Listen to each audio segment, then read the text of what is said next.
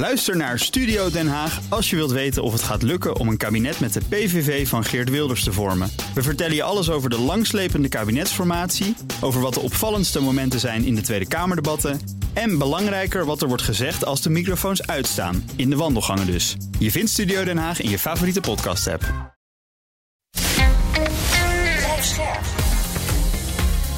BNR Nieuwsradio. Boekenstein en de Wijk. Hugo Reitsma.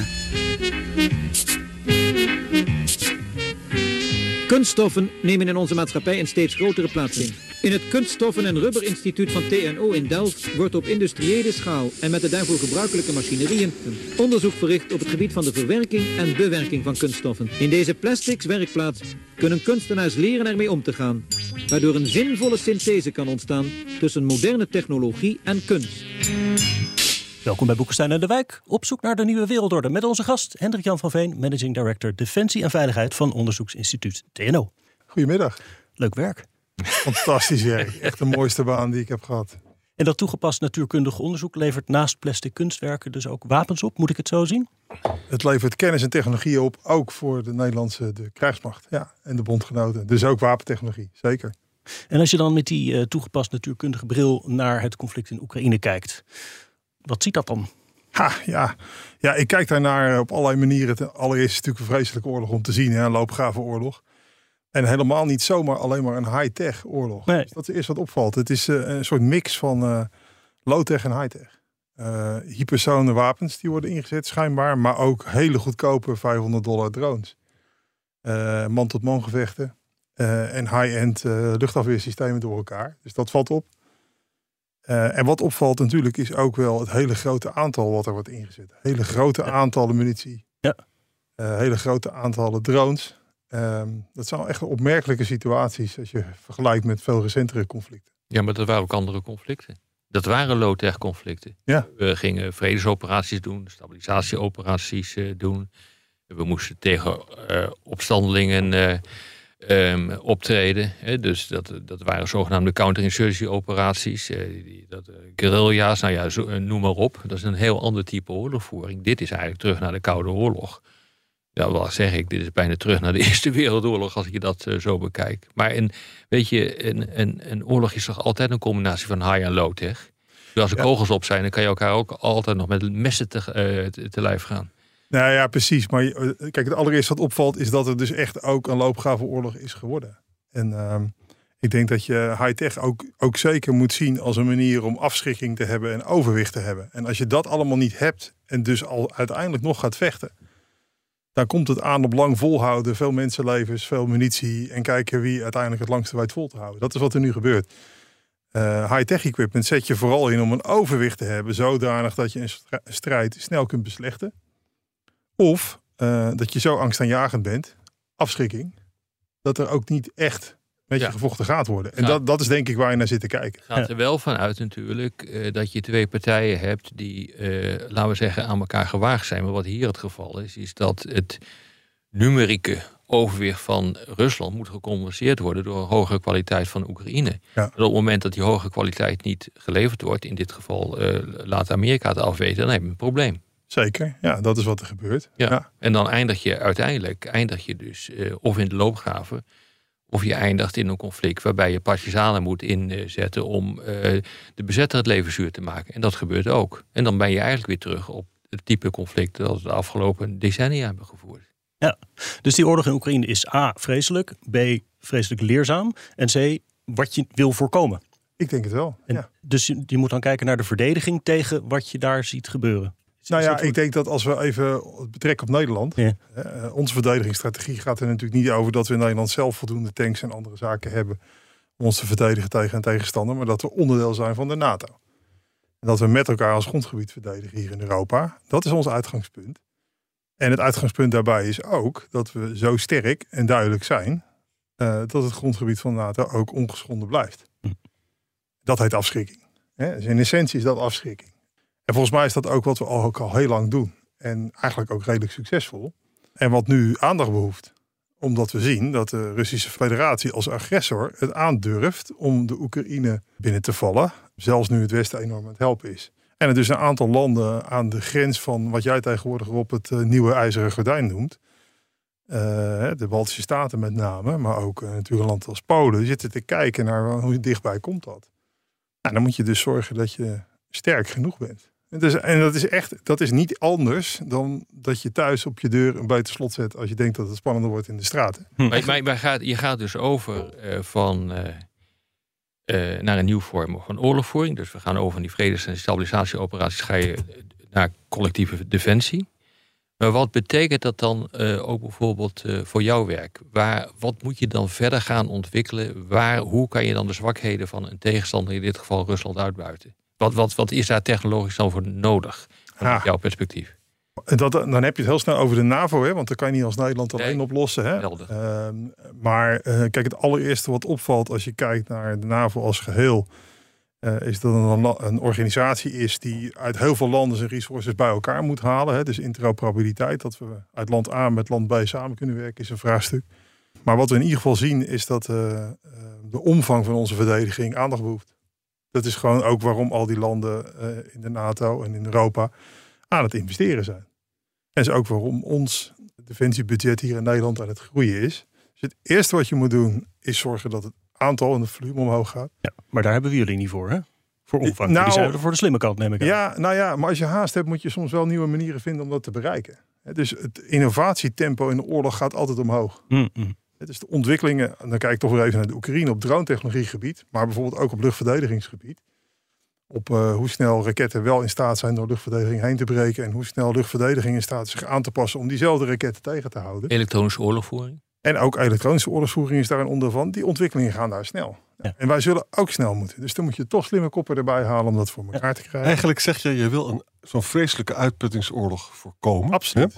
En dat kan je dus met afschrikking hebben we dat redelijk goed gedaan. Alleen de afschrikking is nu, zeker als Trump komt, is, is minder geworden. En dat is natuurlijk heel gevaarlijk. Hè? Want dat kan zou het zinvol zijn? Volgens mij heeft Rusland hebben, heeft meer tactische kernwapens dan Europa. Zouden we het niet heel gauw moeten hebben? Nou ja, uh, je maakt een sprong naar meteen een behoorlijk zwaar wapen. Ja. Uh, Zo gaat dat in dit programma. Ja. Dat begrijp ja, ik ook. Uh, ik ben er nog niet aan toe om afscheid te nemen van de Amerikaanse nucleaire paraplu. Ik denk dat we die heel lang gaan benutten en dat dat ook in het belang is van de Amerikanen. Maar, maar, maar op het scenario, scenario ja, ja, ja, ja, Als Trump echt gek wordt. Ja, ja, dan zijn we denk ik ook wel een stukje verder verloren in de wereld. Hè? Ja. Um, maar ik weet niet of, uh, of kernwapens nou per se de route is waar we op moeten intensiveren. Ik denk dat we vooral ook in staat moeten zijn de grens met de Russische Federatie goed te beschermen en te bewaken. En dat betekent dat je betere inlichtingenpositie moet hebben, dat je voldoende zware wapens moet hebben, dat je voldoende eh, long-range wapens moet hebben. En daar zijn allerlei technologieën voor. En die gaan van uh, nieuwe materialen tot autonome systemen, tot AI, tot ontwikkeling van nieuwe propulsietechnieken, tot verbetering van je elektronische oorlogsvoering, tot ontwikkeling van tegenmaatregelen voor hypersonische raketten. Al die dingen moet je doen om een geloofwaardig tegenstand te kunnen bieden. Ja, wat ligt voor jou uh, de nadruk uh, binnen uh, TNO? Wij werken aan al deze domeinen, omdat het ook onze taak is. Hè. We zijn met ongeveer duizend mensen bezig dagelijks op het gebied van defensie en veiligheid. Dat zijn duizend ingenieurs, wetenschappers, psychologen. Eigenlijk uit allerlei vakgebieden, maar natuurlijk vooral ook veel technici. En wij ontwikkelen kennis en technologie voor de krijgsmacht en haar bondgenoten en bedrijven die dat helpen te realiseren. En in al die domeinen moet je bijblijven. Je moet bijblijven op het gebied van elektronische ordesvoering. Maar je moet ook bijblijven op het gebied van je radarsensor. Omdat missiles sneller vliegen. Je moet bijblijven op het gebied van artificiële intelligentie. Omdat dat een, zo interessant, een versnelling geeft in de oorlogsvoering. Mm Systemen kunnen sneller besluiten nemen. Mensen kunnen sneller besluiten nemen. Dus je moet dat tempo bijhouden. Ja. We hadden vorige week de commandant de strijdkrachten in de uitzending. Die had, had het dus juist over die bulk, artilleriegranaten en zo. Daar zei hij van, we hebben ook vooral een tekort daar aan grondstoffen, kruid. Ik zag op jullie website dat jullie juist ook onderzoek doen naar nieuwe explosieven. Ja, kijk, kruid, een van de belangrijkste ingrediënten van de meeste kruidsoorten. En we hebben het dan over voortstuwende ladingen, zo noemen ze dat. Hm. Uh, is cellulose, hè, eigenlijk een natuurlijke grondstof. Uh, denk even aan bomen. En die, die gebruik je om uh, nitrocellulose te maken en alle verwante producten. En het interessante van nitrocellulose is dat het explosief verbrandt. En daarom kun je kruid maken. Nou, maar er zijn ook al andere technieken. Maar Alleen is er een tekort moeilijk. aan? Daar is een tekort aan. Hoe kan dat nou als het uit bomen komt? Eerlijk gezegd kan ik je dat antwoord niet precies geven. Eh, het, het, vraagt een bepa- het is een kwaliteitsvraagstuk. Daar komt het op neer. Uh, Ja, ja. Dus je kunt niet zomaar een boom pakken en zeggen, ik maak kruid van. Maar dus wel Het is een kwaliteitsvraagstuk. En dat is, en dat is, de, de- ja, dat is gewoon in een supply chain een issue. Mm. Maar er zijn alternatieve technieken voor te ontwikkelen. Die vragen alleen tijd. En dat betekent ook, als je een nieuwe techniek ontwikkelt, dan verander je zo'n hele supply chain. Hè? Een hele, Hm, hm. hele keten van producenten. En die komen niet zomaar in beweging. Die zijn nu vooral bezig met produceren. Dus dat soort dingen vragen tijd. Maar daar zijn we wel mee bezig. Ja. BNR Nieuwsradio. Boekenstein en de Wijk.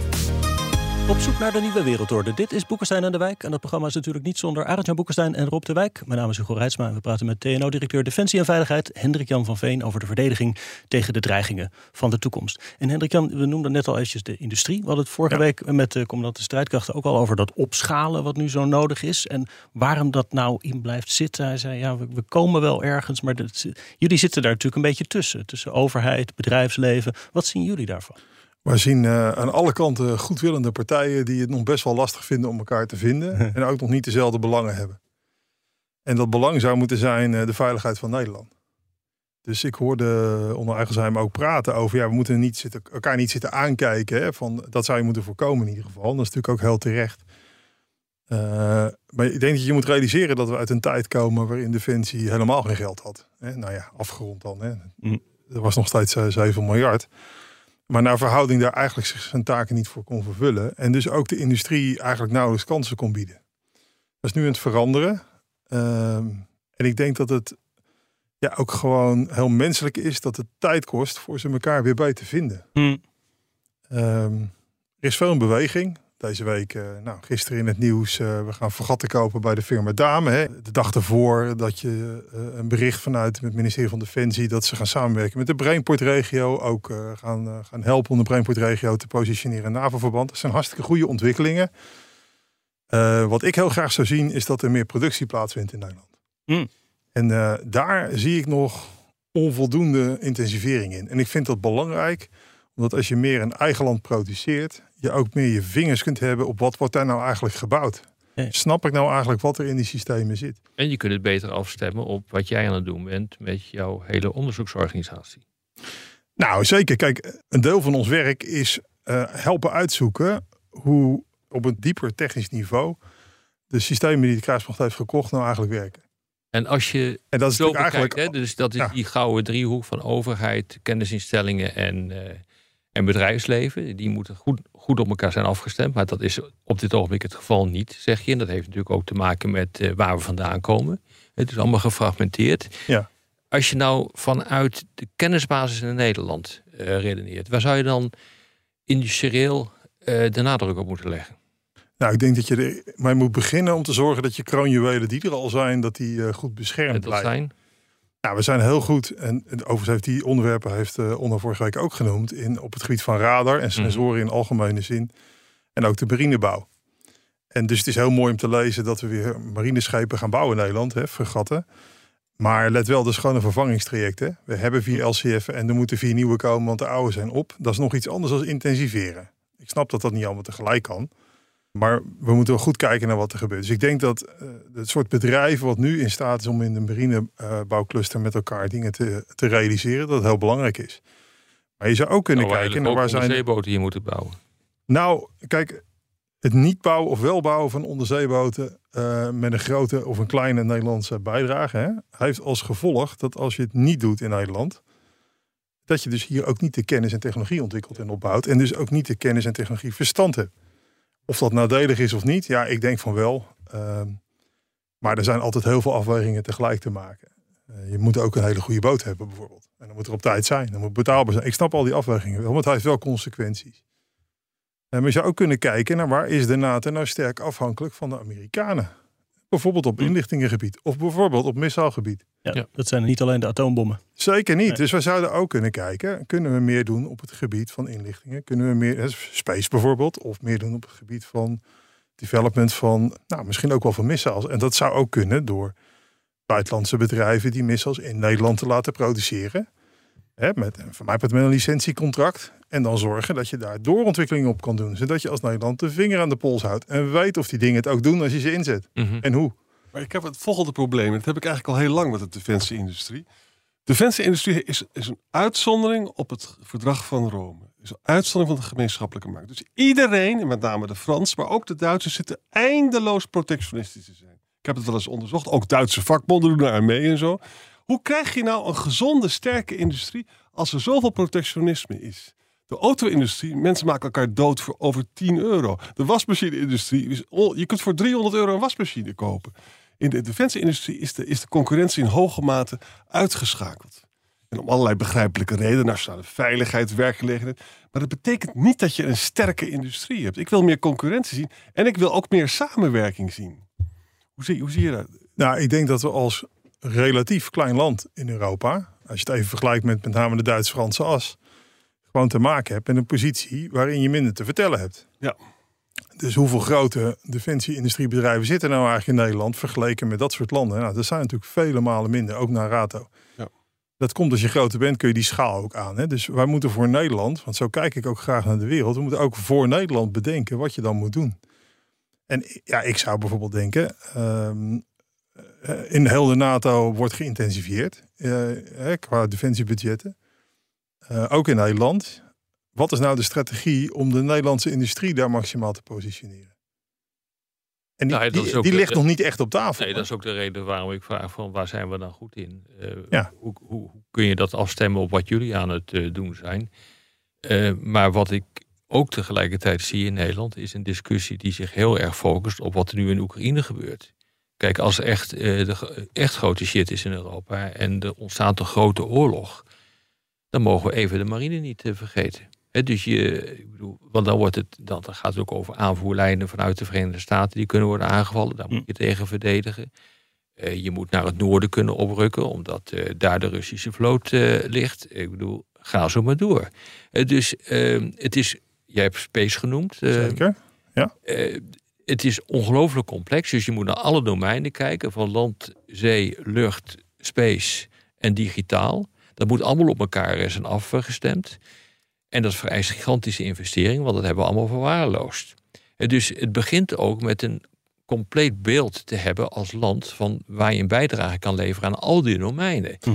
Ja, En dat moet je vervolgens een keer eh, afstemmen met jullie. Dat moet je afstemmen met de industrie. Nou, hartelijk gefeliciteerd. Ja, het, is, het is niet per se eenvoudig, hè? maar je kunt ook gewoon in plaats van met een compleet beeld beginnen met wat je al wel weet en de opportunities pakken. Hè? Dus neem een onderwerp als laser-satellietcommunicatie, dat komt uit het space domein. Daar is men daar heel sterk in. Als Nederland zijn we daar ook heel sterk in. Overigens zijn we daar als TNO ook nadrukkelijk bij betrokken, maar ook Nederlandse bedrijven. Inmiddels al meerdere. Ja, je kan er ook voor kiezen om dat een technologie te laten zijn die in NAVO-verband, eh, waar je de kar vertrekt. En daar productie op gaat doen. En meer Europese consortia. Zeker. Waardoor er ook, Europa ook weer eens wat kan verdienen. Nu is het voor elke Patriot krijgt eh, Amerika geld. En, en, de, en de Joint Strike Fighter, daar wordt Amerika ook niet armer van. De volgende zou een Europees gevechtsvliegtuig moeten zijn over 20 jaar. En onbemannen dan? Of eh, wat heb je in gedachten eigenlijk, Jan? Ja, dat komt Wil je zelf meevliegen? van alles. Maar ik wil gewoon, nu, nu maken we Amerika rijk met dat soort dingen. En we krijgen niet eens de juiste sensoren erbij bij de JSF. Amerika hebben de betere sensoren. Ja, dat is altijd een spannend punt natuurlijk. Hè? Maar kijk, zoals ik kijk naar die verhoudingen, je bent afhankelijk van elkaar. Hè? Je zou rustig kunnen zeggen, onze luchtmacht is nogal Amerikaans gericht. Onze landmacht is nogal Duits gericht. Ja. En even afhankelijk van wat er nu gaat gebeuren met de onderzeeboten, ehm, gaan we zien eh, hoe onze marine gericht is. Hè? Buiten dat het natuurlijk een, Heel benieuwd, een- hoor. een Belgisch-Nederlandse, eh, Luxemburgse marine is. Maar ehm, die afhankelijkheden die kies je ook. En daarmee kies je ook je vrienden en waar je afhankelijk van wil zijn. En het is dus goed om na te denken nu. Oké, de Amerikanen vertonen geluiden van terugtrekking, of in ieder geval van vermindering. Of als je het nog iets zuiverder zegt, zij zoeken naar een betere balans tussen Europa en Amerika in de investeringen voor de Europese veiligheid. Ja, dat betekent volgens mij dat je moet kijken naar wat brengen de Amerikanen in in Europa. Ja, en dat is bijvoorbeeld misseltechnologie. Mm. Dat is bijvoorbeeld space technologie of space assets die zij hebben en inbrengen in NATO-verband. Commandovoering. Nou, en commandovoering. Dus ga daarin investeren in Europa. En inderdaad, dat kan ook in Nederland. We hebben een hele goede space sector. Er We hebben ook heel veel zo- kennis over wapens en munitie in Nederland. Ja. Dat zou je misschien niet denken, maar het is echt zo. Ja, maar het is ook maken we met elkaar die keuzes? Nou, daar zoek ik naar. En ik zie ook wel heel veel beweging, ook bij het ministerie van Defensie, om daar uh, voortvarender in te worden. Maar er zijn helemaal niet zo, uh, zoveel uh, terreinen ehm, waarin wij moeten investeren als we los willen komen van Amerika. Je hebt een aantal daar genoemd. lange afstandswapens bijvoorbeeld, die moet, je, die moet je in Europa produceren. Maar ook gewoon commandovoering. wij, wij, kunnen dat niet. En commandovoering is complex. Je hebt satellieten genoemd die horen erbij. Maar het, het, het, heeft ook te maken met interoperabiliteit. Dus systemen moeten met elkaar communiceren. Landen moeten met elkaar kunnen, kunnen communiceren, althans de eenheden daarvan. Nou, dat voert allemaal veel te ver en dat is allemaal veel te technisch. Maar dat, dat, het is wel overzichtelijk wat je moet doen. En daar zit het hele punt in. het is denk ik wel overzichtelijk. We hebben het nog niet zo over de tijdsdimensie gehad. Nee, exact. Hè? Dus um, en die maakt de wereld op dit moment een beetje spannend. Hè? We hebben één tijdshorizon, die noemde uh, onze CDS vorige week. Ja, vijf jaar. En dan moet ik toch eigenlijk wel klaar zijn voor een versterkte dreiging uit het oosten, laten we het even zo noemen. Nou, dat is korte termijn. Als je in Europa nieuwe industrie wil ontwikkelen en binnen vijf jaar wil laten produceren, dan, dan moet er al wat behoorlijk druk op de ketel komen. En moet er heel sterk gestuurd worden. Niet dat het onmogelijk nou ja, is. Dat is ook de reden waarom ik regie noemde. Maar een andere termijn is, ehm, ja, de Amerikaanse verkiezingen zijn eind dit jaar. Hè? En uh, we maken ons toch blijkbaar echt zorgen over of daar uh, uh, Trump weer aan de macht komt en wat dat zou betekenen. Ja, dan heb je het dus over een jaar. Hè? Daar kan je niks in doen. nee, dus, dus de tijdshorizon, als je dan kijkt hoe groot de bijdrage is van Amerika aan de verdediging van het Europese grondgebied. En die tijdshorizon, die passen niet bij elkaar. Dus je moet gewoon tempo maken ja. haast maken. En gaat dan natuurlijk ook om bescherming van kritieke infrastructuur. Van windmolens op zee bijvoorbeeld, tot satellieten waarvan ik lees dat uh, Rusland een, een kernbom uh, in de ruimte in wil schieten. Moeten daar ook op korte termijn uh, nieuwe slimmigheden voor verzonnen worden om Nederland minder kwetsbaar te maken? Ja, ik denk dat er in eerste instantie vooral meer aandacht naartoe moet. Kijk, je, je kunt je niet tegen alles verdedigen wat ooit zou kunnen. Dat is het nadeel van in de verdediging zitten. want er zijn eindeloos veel aanvalsvectoren mogelijk. Ja kijk naar hoe 9-11 is verlopen. Dat we ook even niet aanzien komen. Dus uh, om alles te kunnen verdedigen kan niet. Maar mocht je de indruk hebben dat het belangrijk is om ook een vorm van nabijverdediging te doen, om onze eigen assets in Europa, uh, in de kustwateren, in de Noordzee, maar misschien ook uh, belangrijke assets op land, kritieke infrastructuur, zoals havens en knooppunten van, van, van, van stroom of internet, te beschermen, dan hebben we wel iets te doen. Want dat hebben we afgebouwd we zijn naar het eind van, uh, van de Koude Oorlog, val van de muur, het eindvallen van de Sovjet-Unie, zijn we dat allemaal gaan afbouwen. Waar gaan wij zitten in welke bunker? Nou, vergeet het maar. Ja. Welke assets zijn beschermd door bunkers? Nauwelijks. Welke bruggen kun je over? Met heel zwaar Welke materieel. bruggen kun je over met zwaar materieel? tijdens de Koude Oorlog, uh, toen uh, was dat gewoon geregeld. Precies, en nu is dat zelfs, zak je zelfs, er doorheen. Nou, het is zelfs, ook zelfs minder goed in beeld. Ja. Hebben we redundantie? Hè? Bouwen, we, bouwen we de infrastructuur zo dat als er iets kapot gaat, dat iets anders het nog doet? Heel veel van die dingen hebben we laten lopen. En ik denk dat het verstandig is om daar te investeren. En we zijn zelf ook al een tijdje bezig om uh, de, de veiligheid van de onderzeese infrastructuur uh, op tafel te leggen. Hm. Kijk nou eens wat beter naar wat er in die Noordzeebodem gebeurt. Ja. Wij denken dat het midden van het land, uh, ergens zo tussen Utrecht en Amersfoort, dat dat het centrum van Nederland is. Hè? Maar als je het water een beetje laat zakken, zie je dat het Den Helder is. En de rest van de infrastructuur, die ligt daar dan net 50 meter onder de oppervlakte. En daar ligt heel veel. En uh, dat beschermen we eigenlijk niet. Gewoon niet. Ja, je zit maar een heel klein beetje. Je nou, zit met een juridisch uh, probleem. Uh, want je zit in de exclusieve economische zone. Dan heb je gewoon geen zeggenschap. Als daar af en toe even een Russisch ja, nee, maar schip bovenop komt liggen. Als het gaat dus om de kritische in, kritieke infrastructuur... is het echt totaal krankzinnig wat er gebeurt. Dus als je het op land neerzet... Dan, dan gelden daar hele stringente regels voor. Op het moment dat je ze in uh, de economische, exclusieve economische zone neerzet... dan gelden die regels niet. En dan kan een gezellige Russische uh, kabelknipper, die kan er doorheen varen, bij wijze van spreken, en daar schade aan richten. Het is echt, daar is nooit over nagedacht. Nou, in ieder geval onvoldoende. En waarmee je moet beginnen is, is dat je weet wat ligt er nou eigenlijk in infrastructuur, hoe kwetsbaar is het eigenlijk, wat voor dreigingen zijn er eigenlijk, kunnen we dat überhaupt in de gaten houden en kunnen we maatregelen nemen. En daar zijn we mee bezig. Hè? En overigens wij niet alleen, de marine ziet dat net zo goed. Uh, een aantal landen in het noorden van, van, van Europa die hebben zich ook verenigd. Hè? De, de, de, de, dat noemen ze dan wel de bierdrinkende landen. Hè? Dus, eh. Noorwegen, Zweden, Finland, Duitsland, Denemarken en Nederland. Die hebben zich verenigd om naar dat probleem te kijken. Daar helpen wij ze ook bij. De- Noren zijn ze kapot geschrokken. Ja, want er is ook wel een uitdaging. Maar je moet wel kijken, hoeveel tijd besteed ik hieraan? Hoeveel resources besteed ik hieraan? Hoeveel resources bes- besteed ik aan het versterken? Bijvoorbeeld van mijn eh, luchtverdedigingscapaciteit langs de nieuwe IJzeren Gordijnlijn. Nou, genoeg te doen. Maar op de radio ronden we alweer af. In de podcast gaan we langer door met luisteraarsvragen. Luistert u op de radio, dan verwijs ik naar boekensteinendewijk.nl of uw favoriete podcast-app. Maar eerst even dit. Ook Thomas van Zeil vind je in de BNR-app. Je kunt live naar mij luisteren in Zaken doen, de BNR-app met breaking news, het laatste zakelijke nieuws en je vindt er alle BNR-podcasts, bijvoorbeeld Het Nieuwe Geld. Download nu de gratis BNR-app en blijf scherp. En handige Harry had, vond ik wel een aardige vraag als het gaat om eh, oorlog en technologie. Namelijk, wordt het werk van een militair veiliger? Wauw. Namelijk dat je dus minder snel doodgaat eh, naarmate we meer technologie bedenken die dingen op een slimmere manier niet. kunnen oplossen. In Oekraïne niet. Nee, daar niet. Ik, eh, ik denk niet dat je het zo kunt eh, stellen. Nee. Jammer. Het wordt niet veiliger van het een of ander. We kunnen wel de omgeving van militairen steeds veiliger maken. Hè. Je kunt ze beter beschermen. Hè. Dus eh, nieuwe voertuigen en nieuwe helmen die zijn beter beschermd dan de vorige generatie. Maar ja, de dreiging is ook groter. Dus eh, ik heb daar niet per se goed nieuws. Nee, maar ik, ik, ik heb het in het begin van het programma gezegd. Als je geen technologie meer hebt, uiteindelijk kan je elkaar ook doden met een mes. Of met een bajonet.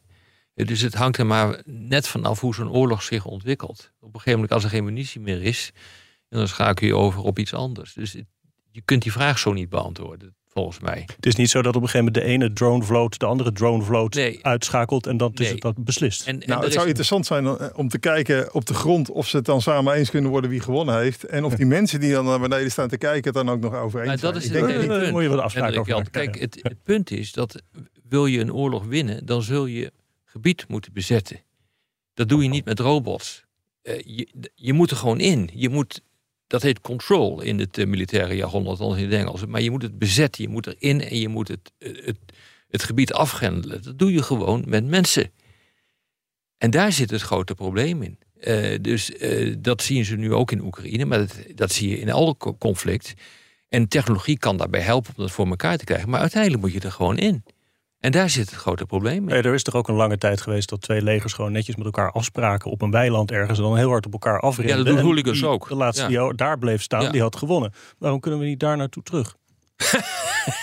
Dat in, de, in de is mid- simpel. in de middeleeuwen, was Sorry. leuk, was het zo dat als je een derde van de tegenpartij had vermoord, hè, op zo'n heuvel, in zo'n vallei, dan was ook zo'n afspraak, nou ja, dan heb jij dus gewonnen. Dus je hoeft er niet te iedereen te doden. Naarmate de geschiedenis voortschrijdt, wordt het steeds dodelijker. Hè, wat, er, wat er gebeurt. Het zou, natuurlijk, het zou een mooie gentleman afspraak zijn, toch?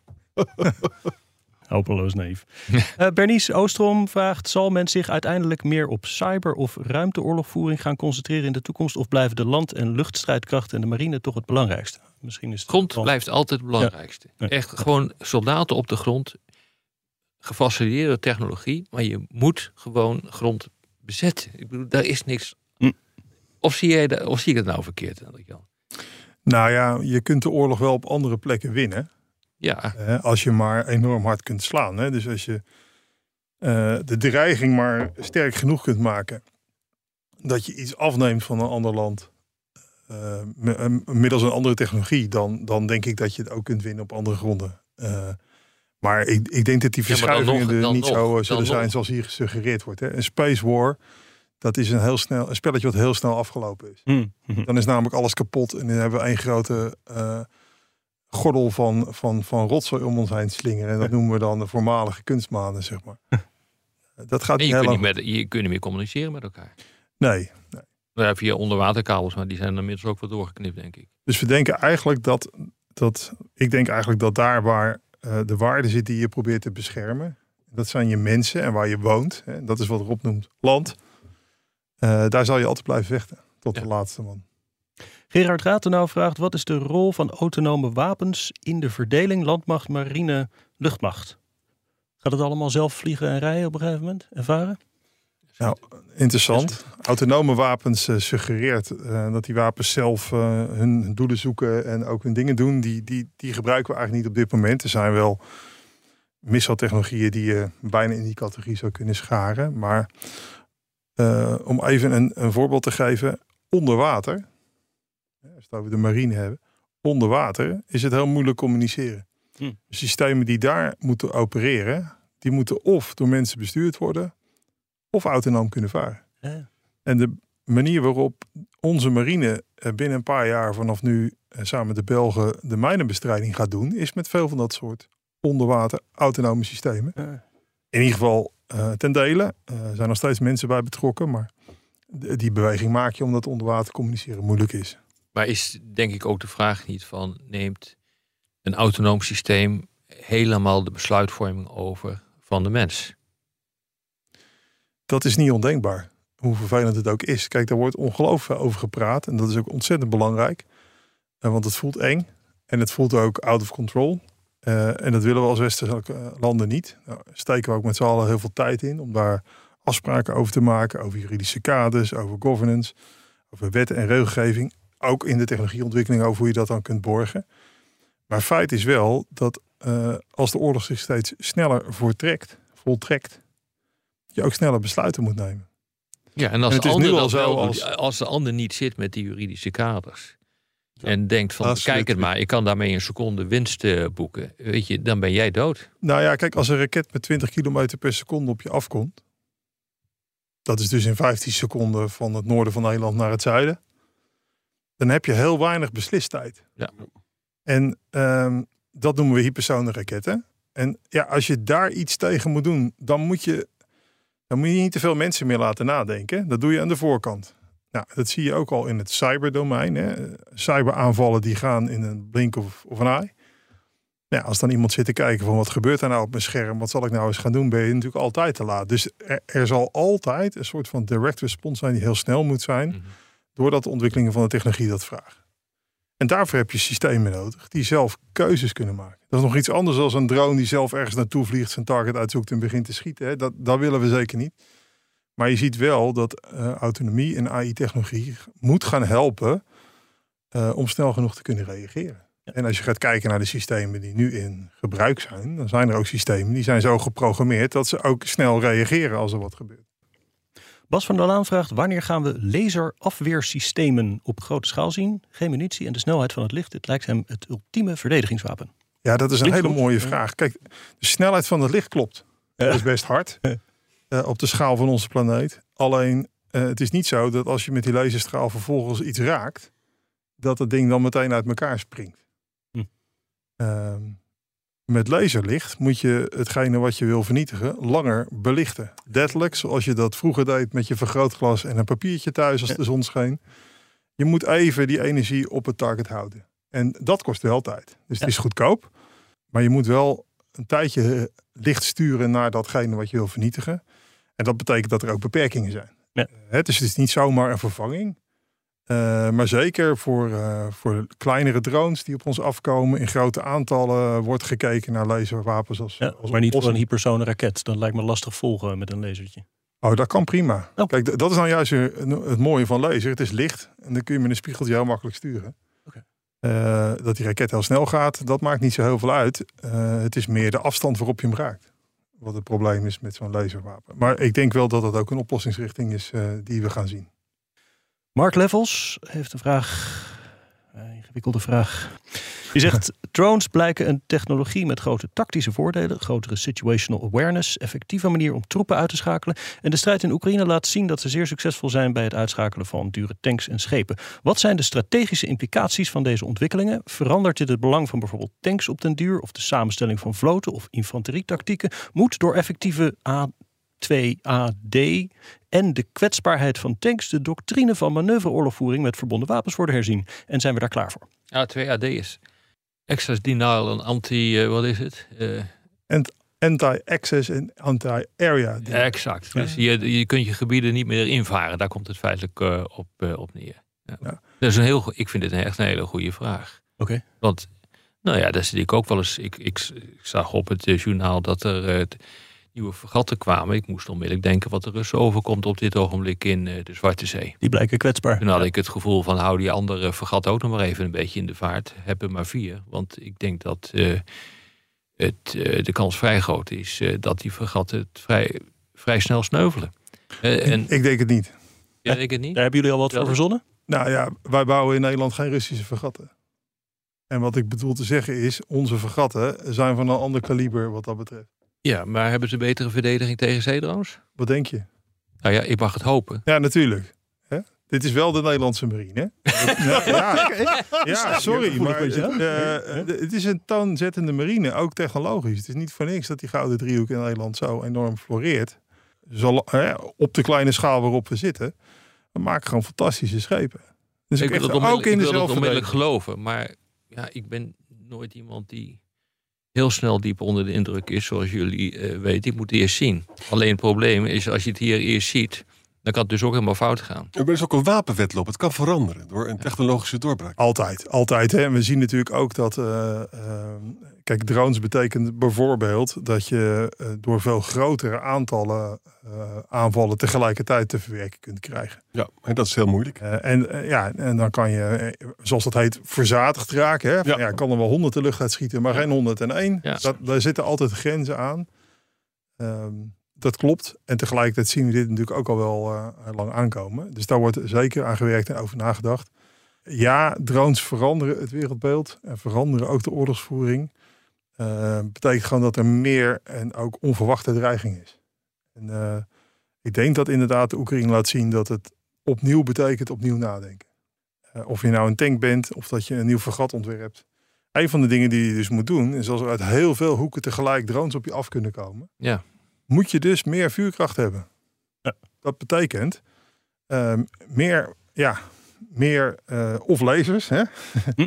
of eh, luchtafweer, of wat je ook gebruikt om die drones aan te vallen tegelijkertijd. Dan laat je toch ook gewoon 50 eh eh, onderzeedrones of eh, zeedrones op een eh, afvaren. Ja, dat zou kunnen. En als dat op een gegeven moment een groot probleem wordt, dan gaat de oplossing verschuiven Ja. naar eh, wat we dan noemen before launch. Mhm. Dus dan ga je nadenken, waar komen die 50 drones eigenlijk vandaan? Want die komen niet eh, in de ene zomaar uit het, het niks, hè? Die komen ergens vandaan. Nou ja, preemptief. In ieder geval, eh, dan gaat de inlichtingenwereld heel belangrijk worden. En die ga je dus onderzoeken. Waar wordt die capaciteit opgebouwd om in 51 drones op zee te kunnen brengen? Of 100, of in de lucht? Eh, waar zitten de fabrieken die dat doen? Kunnen we zien dat ze uitvaren? Zodat je maatregelen kunt doen. Hè? Dus dat, en dat zie je overigens ook in de hypersonenwereld. Die dingen vliegen zo hard dat als ze eenmaal gelanceerd zijn, heb je natuurlijk maar weinig tijd. Dus het is veel interessanter om van tevoren te weten waar zijn lanceerinstallaties. Eh, hoe ziet de C2-infrastructuur eruit? Hoe kan ik die van tevoren aangrijpen in een conflict? Hè? Niet, niet als je nog niet in oorlog bent. Hoe kan ik die aangrijpen in plaats van dat ik het van me af moet slaan? Je, je hebt gezien, eh, even een voorbeeld van, van, van de Houthis in Jemen. Eh, op een gegeven moment hebben de Amerikanen besloten, laten we dan ook maar in Jemen eh, Die lanceert. lanceerinstallaties aanvallen. Want dit is gewoon te veel. Hè? Dat is de strategie die je dan gaat volgen. Je ziet dus dat je steeds moet aanpassen aan die nieuwe technologie. Maar het is niet zo dat de hele manier van vechten radicaal verandert. Zoals ik volgens mij de vraag van Mark een beetje denk te begrijpen. Nee, ik denk niet dat de manier van vechten radicaal verandert. Degene die wint is degene die het snelst kan adapteren en die Mm. het tempo kan bijhouden en volhouden. Dit was weer Boekenstein en de Wijk. Namens Arend-Jan Boekenstein en Rob de Wijk zeg ik dank voor het luisteren. Speciale dank aan Hendrik-Jan van Veen. En fijn weekend. Dankjewel. Ook Diana Matroos vind je in de BNR-app. Ja, inderdaad. Je kunt live naar mij luisteren tijdens de Big Five. Ook handig in de BNR-app. Breaking nieuwsmeldingen, maar ook het allerlaatste zakelijke nieuws. En je vindt in de app alle BNR-podcasts, waaronder Wetenschap Vandaag. Download nu de gratis BNR-app en blijf scherp.